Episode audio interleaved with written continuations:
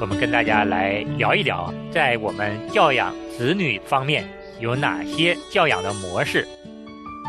你父母没做对，你父母做的不够到位，就会觉得我们欠他的。不可以因为没有人看到，我们就把这条鱼带回家，因为神在看。这个仪式感呢是非常重要的。我们就是肯定他，我们就关爱他，然后呢，让他自己知道他的生命已经进到了一个新的历程。欢迎收听《亲情不断电》系列节目《男人的天空》。亲情的家人们好，我是安好，欢迎大家收听我们这一期的《男人的天空》。亲情的家人们好，我是程敏，欢迎大家收听《男人的天空》。各位家人，大家好，我是日新。嗯，很开心，我们三位弟兄继续跟大家来探讨做男人的话题。在前面的几期节目中呢，我们跟大家分享了我们男人作为丈夫如何和我们的妻子更好的相处，如何更好的按照神的心意履行我们做丈夫的职分。那么从今天这一期开始呢，我们又进入到了一个亲子关系的话题上，就是我们男人作为一个父亲，如何更好的来教养我们的儿子和女儿。那随着罗伯特·路易斯牧师的思路，我们跟大家来聊一聊，在我们教养子女方面有哪些教养的模式，能够概括出我们很多父母在教养子女方面是如何做的。那我们下面跟大家来说一说。嗯，我们聊聊三种模式哈。第一种模式呢，叫做缺席的父母，这个大家都很熟悉了哈。在这个五六十年代的时候呢，父亲以事业为重呢，都是很难有机会能够照顾到家里哈。嗯，有些孩子需要去送给奶奶啊，送给外婆去看的。见不到爸爸啊，爸爸一去支边呐，或者是怎么样子，就多年的在外的。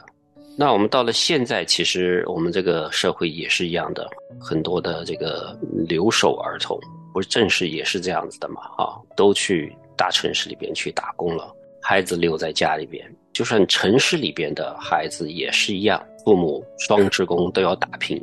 对。然后呢，把孩子送给祖父母。还有一个趋势啊，陈敏了解的就是现在实行这个寄宿学校，最普遍的当然是高中了、初中了，有些小学私校哈，寄宿的，什么你都不用管，我们把你住宿啊、饮食啊、教育啦，你就全部交给我，包给我了。特别是小学，村民是非常的反对。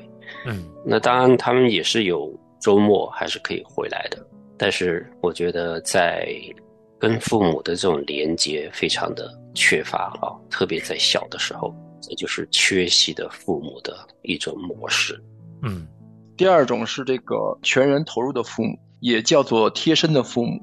如果看这个名字，大家实际上就不难理解，这个等于是父母就贴在孩子身上，无论孩子多大，从呱呱坠地。到这个孩子逐渐成人这段时间，父母一直是形影不离的在孩子的身边。那么实际上跟这个第一种呢形成比较鲜明的对比，父母不是缺席的，二十四小时在孩子身边。这种好处就显而易见了，就是说让孩子有安全感，给孩子有这种百分之百的这种呵护、保护、关注。相对来说，它的缺点就是说，由于跟孩子这种贴身的服务。让孩子很多时候失去了锻炼的机会，就像我们家就是，因为我的时间相对自由一点，家里边很多事儿都是我这儿干。孩子小的时候就这么干，孩子大的时候呢，我还这么干，因为已经习惯了，就是这个节奏。那么这么干呢，自己不觉得什么，但是我的老婆就跟我说说，你实际上这活儿你可以让孩子做，那个活儿可以让他们尝试一下。你比如说那个，有时候家里刷碗，因为我从小我就在我们家就刷，父母做饭我就刷碗，呃，我都习惯了，然后就觉得这一辈子刷碗是我应尽的义务嘛，不可推卸的责任，呃，从那个时候一直刷到现在，呃，然后我老婆说刷碗这个活实际并不难，对吧？你碗你刷的不干净，大不了下次吃饭之前再冲一冲就可以接着用，嗯，那么我呢，一个是惯性。另外一个就是说，有时候我觉得呀，就是刷碗呢，它刷的不干净呢，地上就是哪都是水，是，但我们教会牧师家的孩子也刷碗，是吧？也刷的满地都是水。我看人家可能顶多就擦一擦。我觉得那跟碗的干净程度，我觉得还是应该多提供孩子一些锻炼机会。嗯。另外，你比如说我们家养了一条狗，有时候家里忙呢，就把狗扔到后院，它有时候在后院就当一个天然氧吧加厕所，尿肯定没法清理，它渗到土地里边了。那它的屎呢，基本上也都是我清理。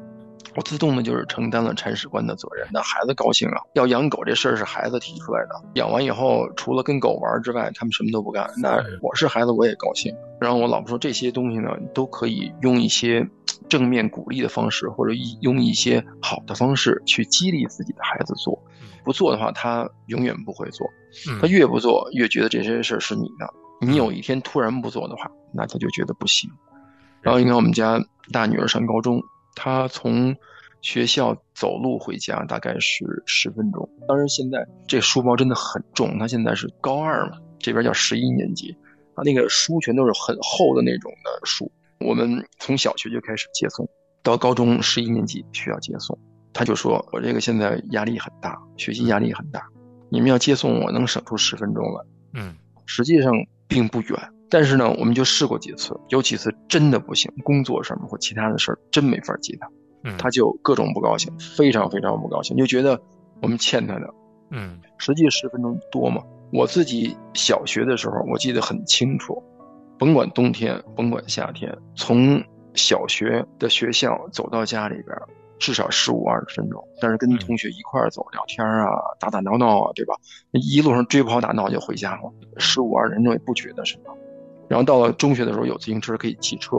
那现在的孩子就是说，你不接我，就是你父母没做对，你父母做的不够到位，他就会觉得我们欠他的。所以有很多东西就形成这种不对称的这种思维，对孩子一辈子非常非常不好，觉得世界应该围着他们转。嗯。其实听程敏兄和日新兄分享呢，这就是我们中国式父母的家庭常常有的两种方式啊：缺席的父母，还有贴身的父母。那按照罗伯特·路易斯牧师的观点呢，实际上呢，这两种方式呢是需要做结合的。他提出来一个叫有策略的教养子女的方式，就是父母呢一方面要有贴身的陪伴。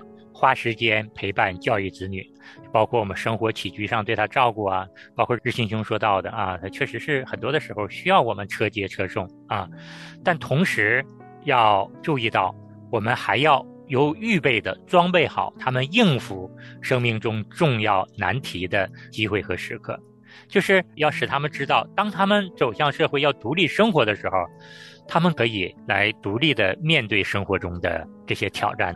这种有策略的教养的模式，是我们接下来的几期节目中跟大家要聊的重点。那么我们会分开聊啊，就是说作为父亲如何来有策略的教养我们的儿子，我们还会聊一聊如何有策略的教养我们的女儿。那么最重要的就是让我们男人做父亲的知道，我们在很大的程度上对子女的前途和未来，我们是有着一定的影响力的。箴言书十七章六节，圣经告诉我们，父亲是儿女的荣耀。有的时候，我们儿女要在我们父亲的身上，在我们父亲的影响力上，使得他们能够得到荣耀，能够得到应有的照就。有一双手，在我孤单时候，能带给我。无尽的温柔，那是上帝我慈爱的父神，哦，在我背后一直默默守候，有一双手在我软弱时候能抚平我心里。的伤痛，他是上帝怜悯我的神，哦，太平恩典是一生够我用。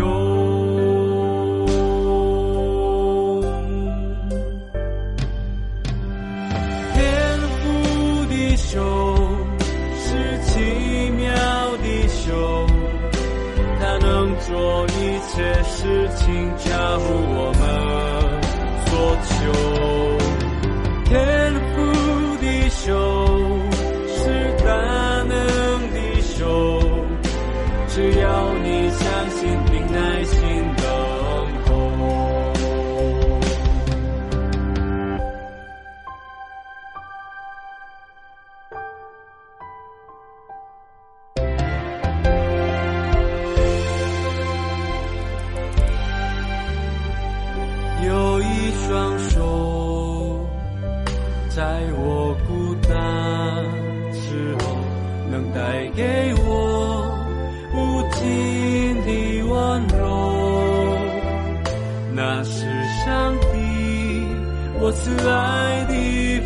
神，哦，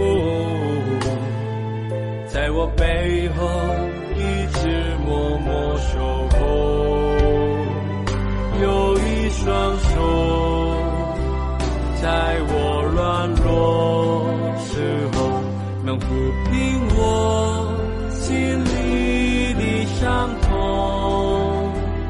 他是上帝怜悯我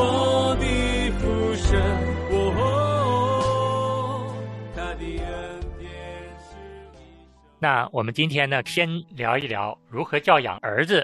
那作者呢，罗伯特·路易斯呢，也给了我们有策略的教养儿子的三个有效的因素。第一个因素呢，牧师说到，作为父亲，要透过我们的一言一行，让我们的儿子看到我们父亲身上的好品格，基于我们的言传身教，给我们孩子正向的影响。嗯，就是父亲对儿子的影响是非常的大的，可以说是这一辈子里边影响最大的了。那当然，有些人会说啊，一些他的恩师，那是在某一方面的能力上边的的影响，但是在这个品格和道德标准上边，绝对是父亲的影响力是最大的。所以我们需要是在这个儿子的面前啊，特别陪伴他，和他一起去做一些事情的时候，一定要表现正确的品德思想观念，真的是很重要的。陈敏其实也是有很多弱点的，做事的时候，有些时候是随心所欲，并没有照的规定来，或者是没有那么的听圣经的话哈。反而呢，神把儿子托付给我的时候，嗯哎，我就觉得有责任心了，就是为了我们刚才说这个，要言传身教哈。我们在教孩子的时候，反而是把我变成一个更加遵守神的话的嗯一个父亲，因为我知道这孩子在面前的时候，我要做的特别的好啊。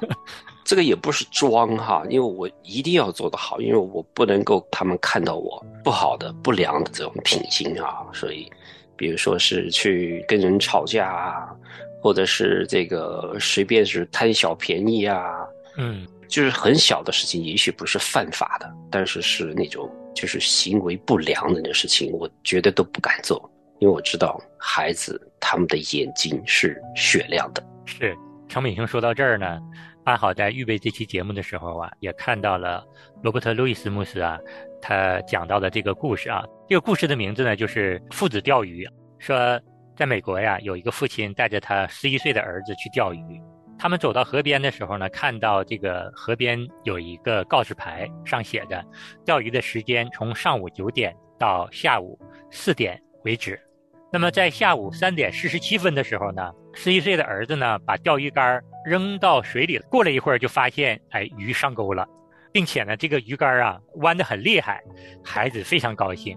孩子说：“爸爸，这应该是一条大鱼。”然后这个孩子呢就跟鱼啊不断的周旋，等着他把鱼竿拉起来的时候呢，已经是四点十二分了。钓上来的是一条大鱼，就是跟父亲钓了这么多年的鱼都没有看到这么大的一条鱼。但是现在呢，已经是四点十二分了。按照规定呢，这个钓鱼的时间只能到四点为止。然后父亲沉默了一下，对孩子说：“我们应该要把鱼放到河里去。”然后孩子就狡辩呢，因为舍不得呀。孩子就说：“可是我钓鱼的时候还没到四点呢。”但父亲看了一眼手表，说：“现在已经是四点十二分了，按照规定只能钓到四点整，没有商量的余地。”然后父亲就协助孩子把钓鱼线收了上来，钓上来的鱼一称，大概有七八斤重。然后孩子看到这条大鱼还是舍不得，就再次的请求父亲说：“爸爸，这是我第一次钓到这么大的鱼，这里又没有人看到，就让我们把它带回家吧。”然后父亲说：“不可以，因为没有人看到，我们就把这条鱼带回家，因为神在看，神知道我们做了什么。”然后父亲安抚了一下儿子之后呢，随即就把这条鱼啊放到了河里去，儿子呢就含着眼泪啊。跟着父亲回家了。十多年过后呢，这个儿子啊成为了一名有名的律师。然后他在为客户在办理案件的时候呢，常常说的一句话就是：“我从不强辩，我只照事实说出事实的真相，因为神知道我们所说的每一句话。”然后他对每一个找他办案的人都说：“若是被我发现你有隐藏的案情，没有向我。”陈明事实，我会立即拒绝为你辩护。他接着说：“我无法替不诚实的人申冤，那会违背我信仰的良知。”所以说，这个儿子啊，成为了一名非常遵守职业道德、也非常有名的一位律师。那我们看到这个故事的时候，我想我们每个人不禁都会问：如果我们是这位钓到大鱼孩子的父亲，我们会不会？要求孩子把这条鱼放回河里去呢？嗯，我应该是会叫他带回家去，但是我可能会提醒他啊，我们其实不应该的哈。到了此点了，我们就得走了。但是呢，你很不容易啊，钓了这一条大鱼，那我就下不为例啊，就这么说一下。但是我也很赞成这个父亲他做的。其实我觉得他就是要用这么大的一个鱼，很难得的鱼。给他上一堂非常记忆深刻的一课。嗯，如果你是一条小鱼，那他永远可能不记得啊。就是像这大鱼，在生活里边，到了成人之后哈，特别你做律师哈，一句话随便说一句话，哎呀，一点点事儿嘛，而且呢，对你的利益是非常的大的，你就算了吧。是这种诱惑太大了，所以这个父亲是非常有智慧的，就是要用。这样子最诱惑你的，你最舍不得的那个时候，教你一个这么大的一个功课，相信他一辈子他都不会忘记的。是，所以我是非常赞成这个父亲这么做，虽然我可能做不到，可能也是需要挣扎很久的。这样子的人生课程，不是一条鱼可以换来的，可能是千金难买。嗯。因为这种机会呢，在孩子成长过程中肯定是非常非常多的，呃，经常会体现出来或涌现出来。无论是刚才所说的，我们就是抓住这种一闪而过的这种机会，或者说就是当他取得成就的时候，取得成功的时候，做做一些正确的事情的时候，我们去鼓励、去勉励，然后用这种正向的方式去帮助他。今天我们要聊的这是一个系列的话题。我们生活在世上这几十年，真是一个旅程。我们从哪里来？起点站在哪里？我们要到哪里去？我们的终点站在哪里？圣经里，我们去寻求和领受人生的答案。跟过山车一样，有惊险，同时呢，也是充满乐趣的。男人在一起嘛，就有我们男人自己的话题。男人的天空，一个好汉，三个帮嘛。那么，另外一种就是说，当孩子遇到挫折的时候，比如说他学习他的这个与人相处，或者在学校里，或者在其他的地方遇到了很多的挫折、不如意的时候，那种挫折教育也一样很重要。我们在跟他去共同的成长过程中，一定要问一个问题：如果说今天孩子他要离开我们，那么这个时候孩子没有父母在边上，他们是否能够在社会中很好的生活下去？那也就是说，他的一些基本的生活技能，他人际相处的这种关系、这种技巧、这种呃尺度，他是不是已经把握好了？嗯。那么还有一个很重要，就是说他是不是具有了这个圣经里面神所看重的那些道德品格和素质。那么，作为一个父亲，就要问他是否能够成为一个成熟的男人，他有没有一个正确的金钱理财的观念，生活上他能够很好的去处理自己生活上的问题吗？洗衣做饭，对吧？打扫卫生这些他能做吗？他的工作他是否能够应付，很好的把工作处理好？那么实际上这些呢，往往是咱们父母在跟孩子相处过程中很容易忽略的。我们更多的是想到孩子的学习，是能够考上中国叫清华北大好的这种大学，国外就是是不是能考上这种常青藤的这种学校。我们更多的精力放在孩子的学习上，但是实际上比学习更重要的是他看不到的，在学习分数下面的他的这些品格、品质、他的道德观念，这些实际比他的分数还重要。我们经常会看到有很多很有能力、学习非常好、智商非常高的人，一样会利用自己的很好的这种技能、知识去做这种高智商的犯罪。所以说，比。智商比分数更重要的是他后面的品格，是这个也是我们做父母陪伴的时候特别需要注意的一个地方。对，这个也是我们有策略的教养我们的子女很重要的一个要素，就是我们要在我们孩子离开家之前，我们作为父亲要有针对性的，甚至是要刻意的去做的事情。那最后跟大家再分享有策略的教养我们儿子道术的一个方面啊，就是在我们孩子的成长阶段上，我们要给他们举办一定的仪式。其实这个对于我们中国人的家庭是很容易忽略的。我们可能认为孩子在成长的阶段陪伴他们就好了，给他们经济上的需要就可以了，很容易忽略一些关键的时刻，比如说孩子很重要的一个年龄阶段的生日。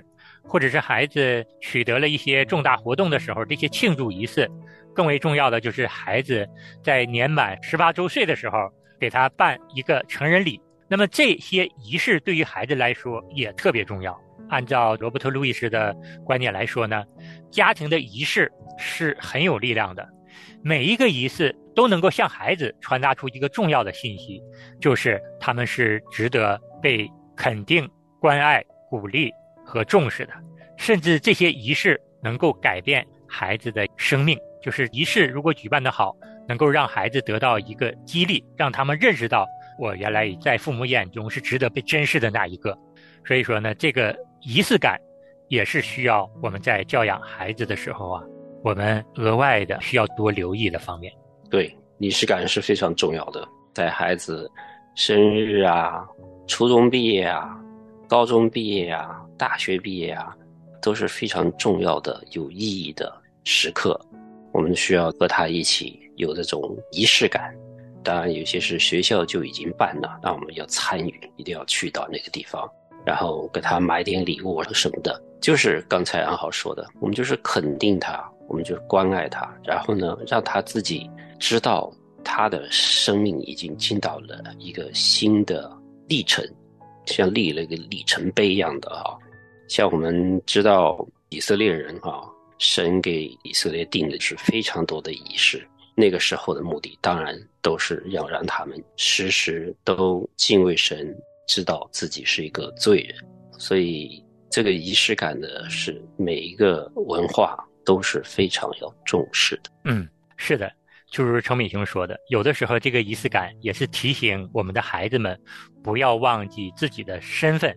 也不要忘记自己的责任。通过这样的一个仪式，让孩子得到这种身份上和责任上的一种认同。所以说，在我们的家庭中，我们也常常想一想，我们的家里面有没有能够让孩子值得记忆的这些仪式。嗯，那由于时间关系呢，我们今天就跟大家分享到这儿了。希望大家继续来收听我们下一期的《男人的天空》。好，我们下次节目再见。好的，各位再见。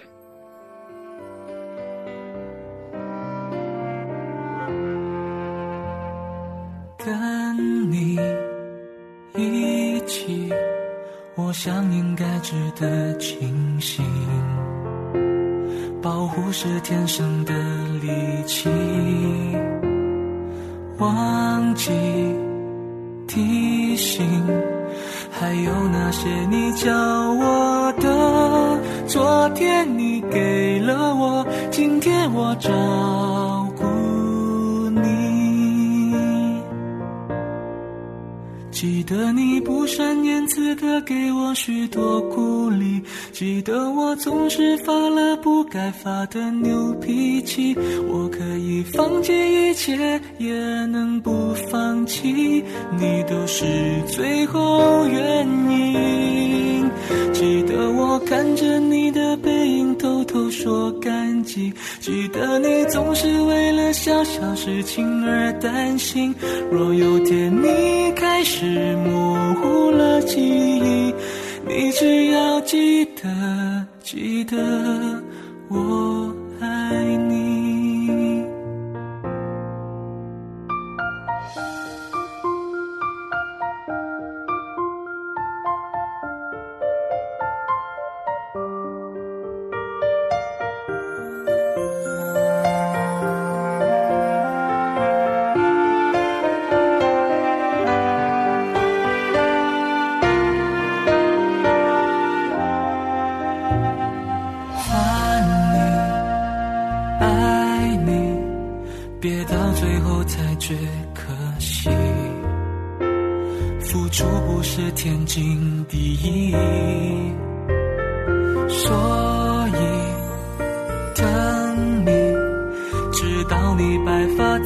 飘逸。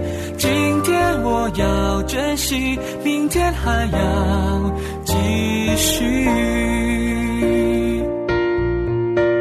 记得你不善言辞的给我许多鼓励，记得我总是发了不该发的牛脾气。我可以放弃一切，也能不放弃，你都是最后原因。的我看着你的背影，偷偷说感激。记得你总是为了小小事情而担心。若有天你开始模糊了记忆，你只要记得，记得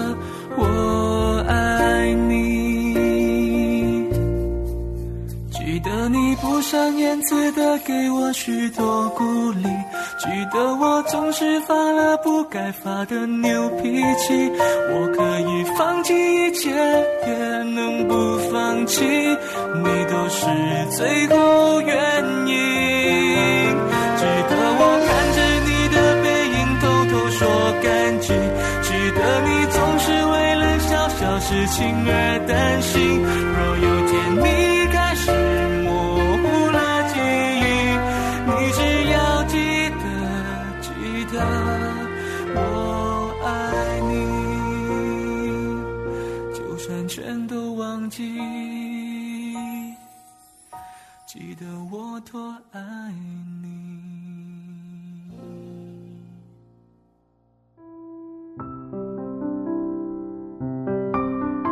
亲爱的听众朋友，现在您正在收听的节目是由良友电台为您制作的，每周一到周五播出的《亲情不断电》，欢迎您与我们联络。